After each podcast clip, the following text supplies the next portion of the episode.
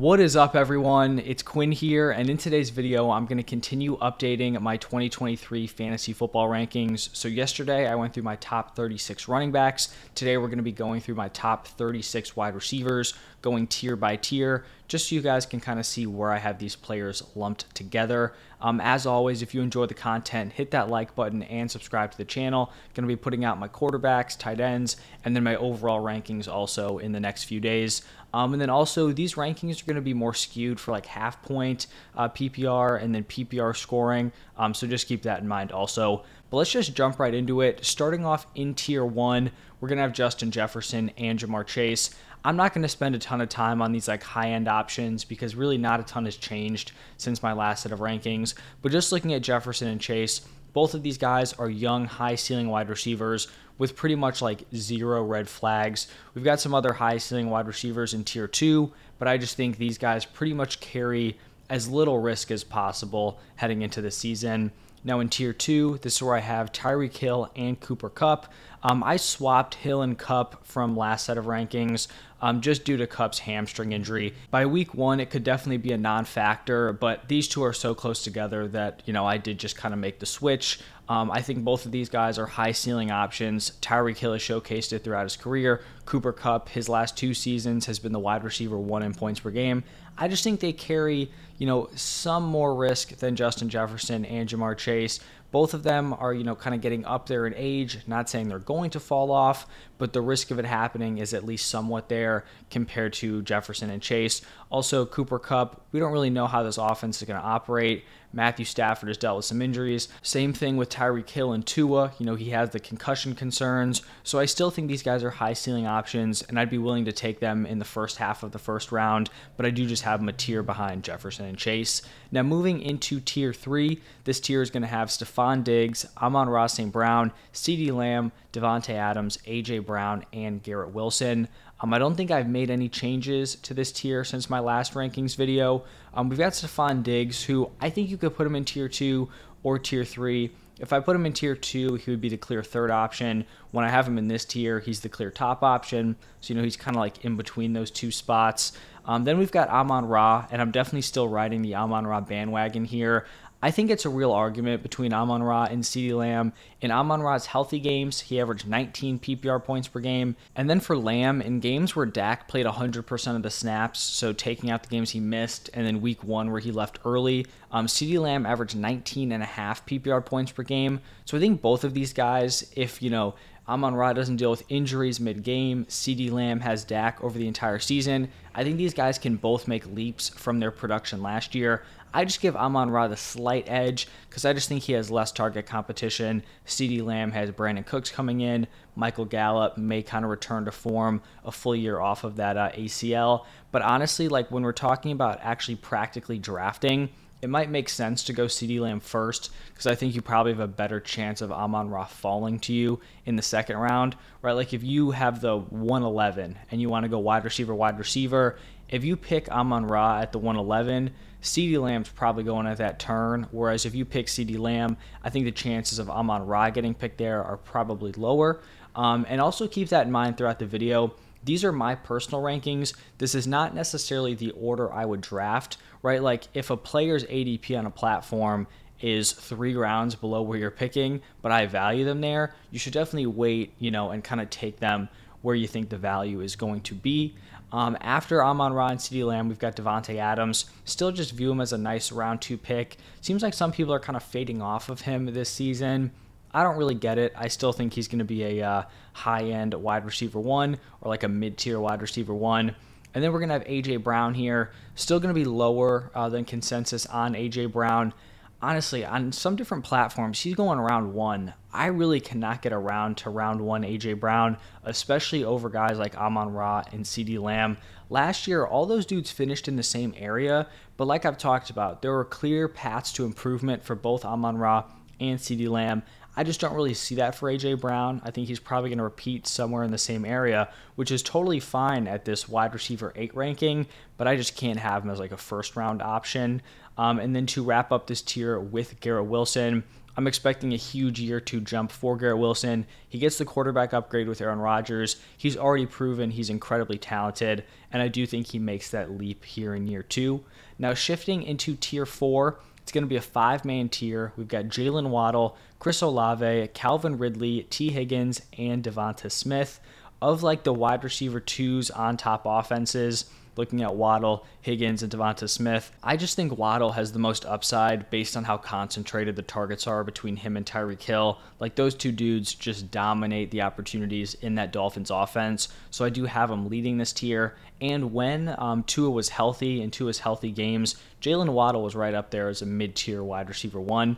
Um, then we got Chris Olave, still very in on Olave to have a big year two, gets a nice quarterback upgrade. Um, I think he's kind of like a budget version of Garrett Wilson this season. And then we've got Calvin Ridley, and he's going to be a riser for my last set of rankings. This probably is going to seem high to some people. Um, I bumped him into tier four, also bumped him ahead of Tee Higgins and Devonta Smith. And I will totally admit, like, Ridley carries more risk than both Tee Higgins and Devonta Smith. I think that's 100% true. But I also think that both Tee Higgins and Devonta Smith are capped in their roles, right? They're wide receiver twos on their teams. Are we expecting Tee Higgins to overtake Ja'Marr Chase? Are we expecting Devonta Smith to overtake AJ Brown? Personally, I am not. The last time we saw Calvin Ridley over a full season, he was the wide receiver four in points per game. And it's not like he has missed time for some sort of serious injury, which should completely decrease his play, right? He had like the mental health stuff in 2021, and then he had the gambling suspension in 2022. So it's not like anything physical where Ridley should just be falling off a cliff in terms of his play. Now he's going to be the wide receiver one for a rising Jaguars offense. This is a spot where I'm just willing to take a swing on his upside. And I understand everyone plays fantasy, you know, very differently. Personally, if I'm going to be drafting a wide receiver like late round 2, early round 3, I want them to have some high-end wide receiver one upside. I don't want to draft someone there just for their like ceiling to be pretty close to where I'm drafting them. I want that upside, which is why I favor uh, Calvin Ridley there. Still definitely like Higgins and Devonta Smith as fringe wide receiver twos. I think both probably have like mid tier wide receiver one upside in like a big touchdown boom season. But like I said, I do think they're kind of capped with their overall upside.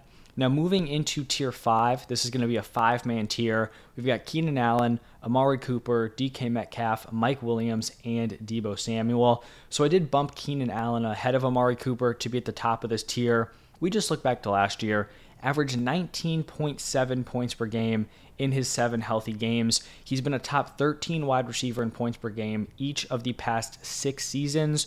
With this pick, you're just kind of betting he doesn't fall off a cliff.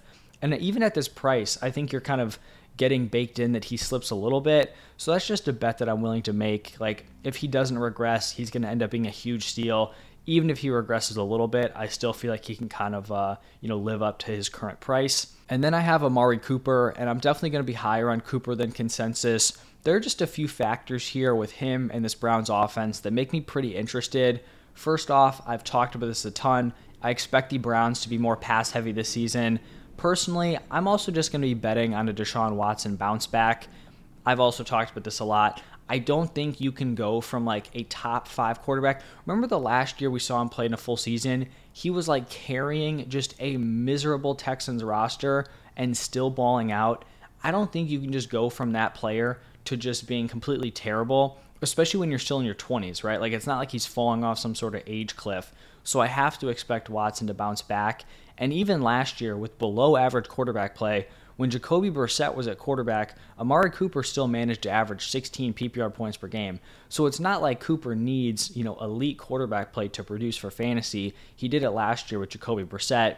The thing that I also think is very interesting about Amari Cooper is that he commanded a 26.1% target share last year and prior to last season, Amari Cooper's never been a huge target share guy. He had never broken 23% before last year. So I think there's this ceiling path for Amari Cooper where if he can stay in that like 26% target share area, Watson has a bounce back. The Browns are more pass heavy. Like we are looking at a very, very high ceiling out of Amari Cooper.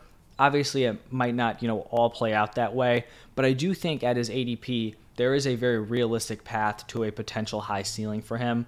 Um, then I've got DK Metcalf. Probably a little bit lower on Metcalf than consensus, but I'm definitely coming around a little bit.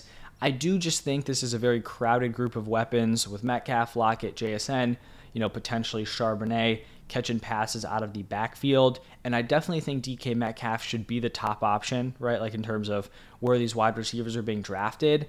But just value wise, like instead of having to bet on Metcalf like breaking out and being a high end wide receiver two, wide receiver one with all these weapons, I'd prefer to just draft like a Tyler Lockett in round six, seven, or like a round eight JSN. You can probably get JSN even later in like your ESPN or Yahoo leagues.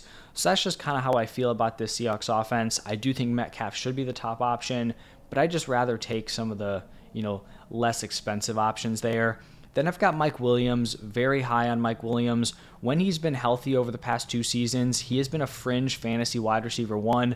In his 15 healthy games in 2021, he averaged 16.1 points per game. Then in 2022, he averaged 15.2 points per game when you remove the two games where he had under a 40% snap share. The good thing about Mike Williams is that even though I'm ranking him here, like in tier five, you're likely not going to have to draft him here. He goes outside the top 24 wide receivers on most platforms. If you guys have seen my draft strategy videos, pretty much like every single draft, I draft uh, Mike Williams in like round six. Like uh, player for player, I'd be willing to take him much earlier. But if he's going to fall, like I will take him in round six, sometimes even round seven. I will take him there all day long. Um, and then wrapping this tier up with Deebo Samuel this is just a tough spot with the 49ers. There's just so many weapons here. There's a lot of competition. And Deebo really has like that one huge season that's kind of propping up his current price. And it's 2021 where he just went insane. He was a dominant wide receiver early on and then was like that wide back position in the second half of the season. And I just, at this point, kind of feel like that season was just a perfect storm you know, there was a bunch of different factors. You had Brandon Aiyuk in the doghouse early on, so Deebo was really the only competent wide receiver out there. And then in the second half, you had injuries to Elijah Mitchell, which just like opened up this running back position. Now here in 2023, you have Christian McCaffrey at running back, who's also stealing receiving work. You have Brandon Aiyuk, who's broken out. You also have George Kittle. There's just a lot going on, and I struggle to see the ceiling unless there are injuries to like one or two other playmakers in this offense. Now, moving into tier six, this is going to be a decently large tier. We've got Christian Watson, Jerry Jeudy, DJ Moore, Drake London, DeAndre Hopkins, and then Terry McLaurin. So, overall, a lot of uncertainty in this tier. Starting off with Christian Watson, he just feels like a very high variance player. He went on a crazy run to end his rookie season last year 17.2 points per game in the last eight games. There were two notable rookies that I could remember from the 2021 rookie class who had impressive runs to end their season. The first one was Amon Ra, and he followed up that crazy run with a wide receiver one sophomore season. So, you know, he took that run and then hit the next season. The other guy I could think of was Elijah Moore, who had a great run to end his season before he got injured, and then he ended up just completely flopping last season, averaged five and a half points per game. Personally, I'd be betting on a big year two out of Christian Watson, but I definitely think he is not a high floor pick. Like if you're someone picking in the spot, you want some safety. I don't think Christian Watson is that guy, but I do think he can deliver a high ceiling for you. Then we've got Jerry Jeudy, who is coming off a wide receiver 20 uh, finish in points per game. Pretty impressive when you consider just how bad that Broncos offense was overall. I'm not sure if Jerry Jeudy's ever going to have like that wide receiver one ceiling for fantasy, but I definitely think he's someone who can slot in as a nice like wide receiver two for you. I am like a little bit concerned about Courtland Sutton. Not that I think Sutton's going to come in and like take over the wide receiver one spot, but he really wasn't all that great last year. If you remember, there was a lot of debates heading into the 2022 season about is it Jerry Jeudy or is it Courtland Sutton? They were going like back to back on pretty much every platform, and Jerry Jeudy blew him out of the water last year. But reports for Courtland Sutton have been pretty positive throughout training camp, and I just don't think it would be ideal for Jerry Jeudy, right? If Sutton is kind of eating into his opportunities, you would definitely like Sutton to stay locked in as that wide receiver two spot. So I still like Jeudy as a back end wide receiver two, but definitely just something to be kind of weary of there. Um, then we've got DJ Moore up next, and Moore feels like he has a pretty wide range of outcomes this season from the optimistic perspective, we've seen a bunch of young quarterbacks in recent years take massive leaps once they've been paired with a true wide receiver one, which in turn has then benefited those wide receivers. Right, we saw Stefon Diggs hit a ceiling he never saw with the Vikings once him and Josh Allen took that leap together. Um, AJ Brown last year with Jalen Hurts. Tyreek Hill obviously had had some impressive seasons, but he was also going from like the best quarterback in the NFL. He pretty much replicated his earlier production with Tua last year. Um, so definitely possible with Justin Fields and DJ Moore. On the other hand, if Justin Fields doesn't take that leap, Moore is probably going to be stuck in another like rough quarterback situation, which just isn't going to result in a super high fantasy ceiling. But as like a back end wide receiver too, I'm definitely willing to take a uh, swing on him. Then we've got Drake London up next. And I understand some people are probably going to think this is high. He is coming off of a disappointing rookie season in terms of fantasy production. The Falcons were super run heavy, and it's definitely possible they replicate it again this year. But I just think this is a fair area to take a shot on a clearly very talented wide receiver. London commanded targets at a crazy high level. He was the wide receiver five in target share and the wide receiver two in target rate. I just think this is a profile I want to take a swing on. I would rather be early than late because if he does hit this season, you're not going to be able to draft him as like a fringe uh, wide receiver too. I do think he could have a big year too here in 2023. Um, and also, I feel like just completely burying Drake London because the Falcons are run heavy isn't super fair. Like we saw both the Falcons and the Bears were like historically uh, run heavy last year. So to just expect them to kind of stick with that extreme, I think you know, like I don't think it's a great bet to make, right? Like typically the uh, most pass heavy or the most run heavy teams are like slightly below 50 50 in terms of their run to pass ratio. The uh, Bears and Falcons were just like a few percentage points below that, which may not seem crazy, but you know, it is kind of extreme in that split. So I do think just betting on both those teams to be crazy run heavy again probably isn't a fair assumption to make. Um, that kind of applies to both DJ Moore and Drake London. Then we've got DeAndre Hopkins, and people are probably going to feel like this is a low ranking. Probably not going to have a ton of shares of him with this ranking. And I do think if he doesn't regress at all, he'll likely pay off at this price. I just think the Titans are not a great landing spot for DeAndre Hopkins. And I think we kind of have seen in previous years that some of these veteran wide receivers if they get sent to a less than ideal landing spot, it can definitely just kind of quicken a potential fall off that they may be having. Hopkins is 31 years old, and at some point, regression is going to come. I feel like we kind of already saw this movie with uh, Julio Jones. Like, Julio went from a 16.4 point per game season in 2020 with the Falcons to an 8 point per game season the next year with the Titans. I'm not saying that uh, you know it's going to be that steep of a fall off. But we saw Hopkins last year average 16.9 points per game, so it's not like Julio was already a shell before he went to the uh, Titans. And we've also seen Hopkins be a guy who relies on volume throughout his career. This Titans passing offense, you know, they're not super heavy in terms of like passing volume. AJ Brown really made his money there in terms of efficiency, big plays that's just not really DeAndre Hopkins' game. And I don't know if all of a sudden he's going to turn into like this efficient, big play monster at age 31. So I just don't really think his play style matches the Titans that well. Also, I could be wrong, but it's kind of just a spot where I'd rather take some swings on these younger options versus the player who I think is starting to come down a little bit. Um, and then to finish up this ranking or this tier with Terry McLaurin, he honestly just feels like a player who's destined for like another fringe wide receiver two season every year of his NFL career, he's been between wide receiver 20 and wide receiver 29 in points per game. Personally, I have some optimism for Sam Howell, but I feel like even expecting like league average quarterback play in his first real season as a starter is probably like a decently lofty prediction. So McLaurin, I think he's a decent option here as a fringe wide receiver too. For me though, I do think his ceiling is kind of capped which is why I have him ranked below the players I do.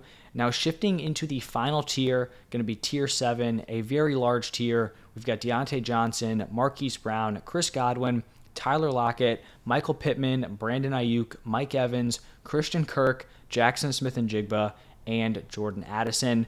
Full transparency, this was a very difficult tier to work through. Kind of reminded me of my tier six from the running back video, where it's like there are arguments for all of these guys, and in reality they're all like very close together and when you're in drafts like these guys are probably going to be separated by like a round, a round and a half, maybe at most like two rounds. Um, and if you're getting the guys at the back end, you probably feel pretty good with that value. But starting off with Diontae Johnson, I am expecting a bounce back from him. He's been a target funnel throughout his entire NFL career, or at least last three seasons. 9.6 targets in 2020, 10.6 targets per game in 2021, 8.6 per game last season. So just consistently commanding targets at a very high level. I think with Pickett likely taking a step forward, and then if he just gets like league average touchdown luck, which means not averaging 8.6 targets per game and scoring zero touchdowns over the entire season, I could definitely see Diontae returning to be a top 24 wide receiver. And then we've got Marquise Brown, and I really think Marquise Brown is being slept on this season. We saw him perform really well, like a wide receiver one level, early on in 2022 when he was operating as the clear cut wide receiver one. This was while DeAndre Hopkins was serving his suspension. Early in the season, even if he's playing with Colt McCoy, I think volume will be able to keep him afloat here. And then once Kyler returns, like I'm not ruling out top 12 wide receiver upside when he's playing with Kyler Murray. Obviously, Kyler, you know, may be limited, but I also think a limited Kyler is probably going to be more pass heavy Kyler because he's not going to be using his legs, which I think in turn can help Marquise Brown. So someone I'm definitely very interested in, and I think he is being, you know, kind of undervalued heading into the season. Then next up, I have Chris Godwin, and I definitely just think in general these Bucs wide receivers have to take a hit with Brady retiring. Um, and when we're looking at both these guys, Godwin and Mike Evans, I just think Godwin is probably better suited to play with a bad quarterback, especially at this point in their careers. Godwin is more of the volume option. He's going to be a lower ADOT guy compared to Mike Evans. He's also now a full season removed from his torn ACL, so I do think he'll be a solid wide receiver three this year. And I really would not be surprised if like one of these Bucs wide receivers ended up being like a top 24 guy.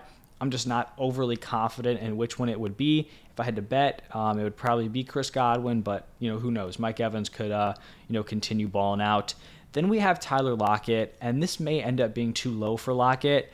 I don't know if there's any other player that I can think of who has been like as consistently good year after year as Tyler Lockett, while also just consistently being underranked the next year, right? It's like every year he's a top 24 guy or a top 17 guy. And then the next season, he is always ranked below that in terms of his ADP. He's been a top 24 wide receiver in each of the past five seasons. And then his worst finish in the last three years has been the wide receiver 17. I do think the addition of JSN is definitely a hit to both Tyler Lockett and DK Metcalf. But in general, I think this is going to be a really strong Seahawks offense. And I do think there'll just be, you know, enough to go around for all these guys. Then the next option is going to be Michael Pittman. And I do know the quarterback play is kind of a mystery here for Pittman, but we look back to last year, his quarterback play was pretty terrible, and he still managed to finish as the wide receiver 21 in points per game while also way underperforming in the touchdown department. So I just don't know if I can, you know, lower his ranking any more than this. Um, he seems to be drafted in terms of his ADP as if like it's a guarantee that Richardson is just going to be terrible. And who knows, you know, he may struggle his rookie season, but I feel like for that to be like the median performance for Pittman's ADP, I just don't think it's super fair, right? Because Pittman could give you a fringe wide receiver two season, even if Richardson isn't good. So if somehow Richardson impresses his rookie season, like I think Pittman has some upside here that's just not really being factored in. Next player is going to be Brandon Aiyuk, and I admit this feels low for Aiyuk like I talked about with Deebo, I just struggle to see a lot of upside for these weapons. Pretty much like barring an injury to Deebo Samuel and or George Kittle, I guess. There's just a lot of mouths to feed. And, you know, I'd kind of like some upside with these wide receiver threes. Like, if all these guys stay healthy, what is Brandon Aiyuk's realistic ceiling? Like, I feel like it's probably like back end wide receiver two. I guess maybe he could hit in the touchdown department. I don't know. I just think it's kind of tough to envision a ceiling here for Brandon Aiyuk as long as those other guys stay healthy. Then we have Mike Evans, and like I talked about Chris Godwin, definitely hurt by the Bucs quarterback situation. Whether it's going to be Baker Mayfield or Kyle Trask, it's not going to be great either way. Um, it is tough to have him ranked this low, considering he's never finished worse than the wide receiver 25 in points per game but this is probably arguably the second worst quarterback play he'll have, at least fantasy wise. I think the uh, Josh McCown, Mike Glennon combo he had his rookie season is probably worse than this, but you know, who knows? Baker and Trask could uh, challenge for that. Obviously, Jameis Winston wasn't a good quarterback, but for fantasy, he came with a lot of passing volume, um, you know, overall yardage and touchdowns, which obviously is going to be decent for fantasy. Evans is now at 30 years old, so I'm just not sure if he's going to be able to overcome that bad situation like he did early on in his career. But, you know, who knows? He could go out and surprise me here. Then we have Christian Kirk, and I know this is going to be very low for Christian Kirk, but just hear me out on this one. All these wide receivers in this tier are very close together to start off with. And so, like, you know, one kind of negative thing can definitely drop you a little bit. In the Jaguars' first preseason game, Christian Kirk did not play in two wide receiver sets. I think the Jaguars had a few drives with the starters. They were playing their legit starters. Lawrence was out there, Ridley was out there. In two wide receiver sets, it was Calvin Ridley and it was Zay Jones. That's pretty concerning if he's being drafted as like a high end wide receiver three for fantasy. If this role sticks throughout the season, like he is not going to end up being a solid pick at his current ADP. It could definitely change. They may shift to Ridley and Christian Kirk in two wide receiver sets, but that is why I dropped him here. And it's definitely something we have to monitor because I feel like it kind of went under the radar. But if he is only in there on three wide receiver sets, that is not ideal. Um, like, obviously, it's a small sample size, but I'm pretty sure we saw Ridley and Zay Jones. They each ran six routes. Christian Kirk ran four. He still had, I think, like two receptions, but definitely something we have to, uh, you know, at least monitor moving forward. And then to finish up these rankings, we've got back to back rookie wide receivers to round out the top 36. Um, JSN is my wide receiver 35. Addison is my wide receiver 36. I think in terms of year one landing spots, I think Jordan Addison probably has JSN beat. He's going to be stepping into that Adam Thielen role, assuming he can lock in that wide receiver two spot. He's going to be running a ton of routes opposite Justin Jefferson, which is a fantastic spot to be in. But in general, I just view JSN as the better prospect. Um, I think JSN is probably more of like a late season breakout guy. Early on, it might be the DK Metcalf, Tyler Lockett show, but I do think JSN could kind of emerge later on in the season and maybe have one of those like Amon Ra, Christian Watson runs to end his rookie year. But I think both these guys are just solid bets to make at their current ADPs. So that is going to wrap it up for my top 36 wide receivers. How are you guys feeling about these rankings? Who do you think is high? Who do you think is too low? Let me know your reasoning down below in the comment section. But thank you all for stopping by, and I will see you in the next one.